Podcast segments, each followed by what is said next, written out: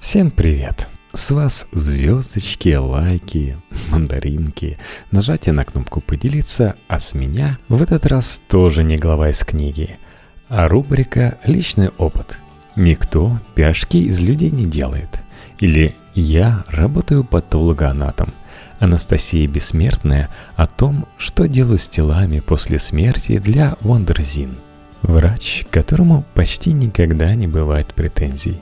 Так можно назвать патологоанатома. Как и другие профессии, связанные со смертью, эту работу окружает множество страхов, мифов и стереотипов. Wonderzine пообщались с патологоанатомом и бальзаматором Анастасией Бессмертной о работе, черном юморе и об отношении к смерти. В тексте есть описание того, что происходит с телом после смерти, поэтому советую твердо оценивать свои силы. Мне 30 лет. Я живу в подмосковном городе Королёве. Я бы не сказала, что мечтала стать патологоанатомом. Просто склонность к медицине и примеры перед глазами. Моя двоюродная бабушка – врач. Муж, с которым мы знакомы с детства – военный медик. Училась на медицинском факультете СПбГУ. Там нас водили в морг. Это обязательная практика. Мы все готовились к этому. Больше всего боялись опозориться. Мне старшекурсники сказали не есть весь день перед тем, как идти, и взять с собой бумажные пакеты. Не уверена, что испытала какое-то потрясение. Все прошло спокойно. После университета я работала на скорой помощи токсикологом и реаниматологом, а затем вернулась к семье в Королёв. Переезд из Питера был стрессовым, да и работа нервная. Хотелось чего-то поспокойнее. А вакансии в морге, как правило, есть всегда. Там не хватает рабочих рук. Плюс меня всегда интересовала гистология, наука строения тканей. А наша работа – это не только вскрытие. Часто нам на исследования направляют материалы биопсии, процедура, при которой из организма берется раздел ткани для исследования. Например, при подозрении на рак, чтобы мы исследовали их и подтвердили или опровергли диагноз. В подмосковном городке умирает не так много людей, а вот анализы направляют постоянно. Иногда на смене бывает, что покойников и нет, а анализов полно. График работы стандартный. 5 дней работаю, 2 отдыхаю, плюс периодически выезжаю на работу бальзаматором. Мы получаем около 18 тысяч рублей, поэтому бальзаматором я подрабатываю. Тому, что именно нужно делать, я училась уже в морге, но базовые знания были и до того. Основы вскрытия преподавали в университете.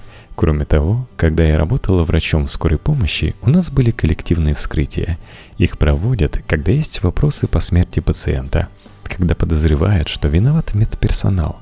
В таком случае собирается коллектив, который имеет к этому отношение.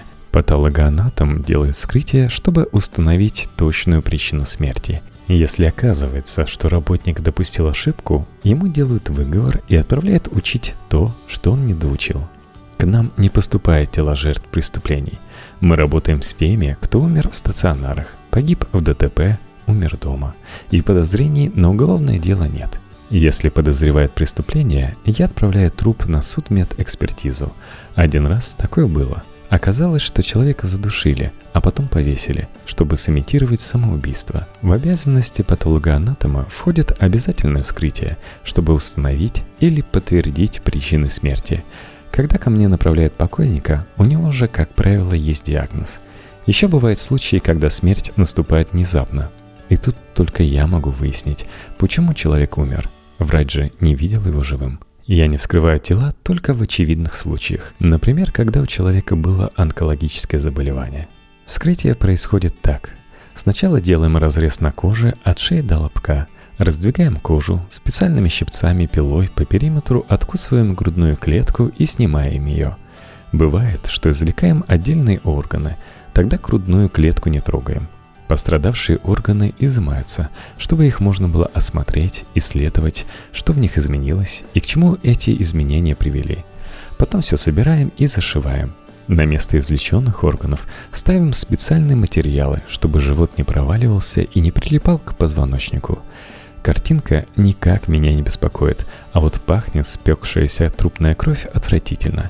Не помогут ни духи, ни что-либо еще. Нужно либо пользоваться респиратором, либо принюхаться, то есть привыкнуть.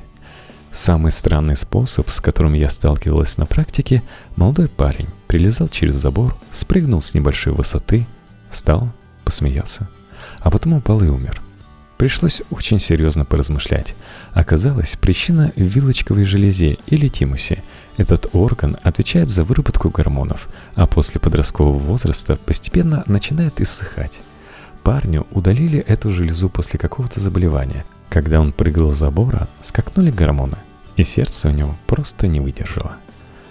Морально сложно, когда к нам поступают дети с лейкозом. А неприятно бывает, когда поступают несвежие трупы, так называемые медицинские мумии, а еще топленники или люди, которые повесились. Те, кто так покончил с собой, выглядят очень неприятно. Я до сих пор не могу привыкнуть, это не для слабонервных. У них определенное выражение лица, вылезшие из орбит глаза, борозды от веревки, акт дефекации, пена изо рта, вываленный язык. Когда работаешь с ними, нет-нет, и задашься вопросами о смерти и жизни. Что ж тебе не жилось? Что ж такое? Я встречаю очень много родственников, которые не верят в смерть близких. Не скажу, что реакция у кого-то в этом случае сильно отличается. Трясут за руку, спрашивают, почему человек холодный. Некоторым кажется, что не мог человек умереть от давления или инсульта. Это какая-то глупость, родного точно убили. С родителями умерших детей я, слава богу, не встречалась. Заняться бальзамированием я решила еще и из уважения к мертвым и их родственникам. Хотела, чтобы человек после смерти выглядел лучше. Родственники обращаются в морг и говорят: «Ну что же так? Ну как же он будет? Мы не хотели закрытый гроб». Обычно приходит визажист и пытается вернуть покойнику привычный внешний вид. Но у них другая специфика работы. Мне захотелось освоить именно искусство бальзамирования, метод сохранения тел после смерти. Так как эта профессия не очень распространена, у нас всего одна школа бальзаматоров в Санкт-Петербурге. Я не ходил на эти курсы, но сейчас готовлюсь пойти в их филиал, который скоро откроется в Мытищах. Родственники приносят фото человека при жизни, и я стараюсь всеми возможными средствами создать ощущение, что он просто спит. Могу исправить деформацию черепа с помощью специальной мастики. У умершего появляются трупные пятна, и я меняю цвет лица, подкрашиваю губы, обозначаю брови. Тут покойники не сильно отличаются от живых. Кроме того, сильна традиция целовать покойника на прощание. И чтобы люди не падали в обморок, я пытаюсь сделать так, чтобы умерший в последний раз выглядел хорошо. Однажды к нам поступил мужчина, разбившийся на мотоцикле, которого родные решили похоронить в открытом гробу. У покойника не было части черепа, короткая стрижка. Я мастикой пыталась восстановить ему голову. Было очень тяжело, но вроде получилось. У нас нет специального грима. Мы просто используем самые стойкие тональные средства, делаем водостойкий макияж. Используем профессиональную косметику топ-3 – MAC, NYX, Yves Saint Laurent. Делаем аккуратный постельный маникюр, а пожилым людям просто обрезной. Все-таки это не вечеринка. Обычно использую бесцветный или розоватый лак, чтобы было ощущение жизни в человеке. Однажды был человек, о котором родственники сказали: «При жизни был готом, пусть таким и останется».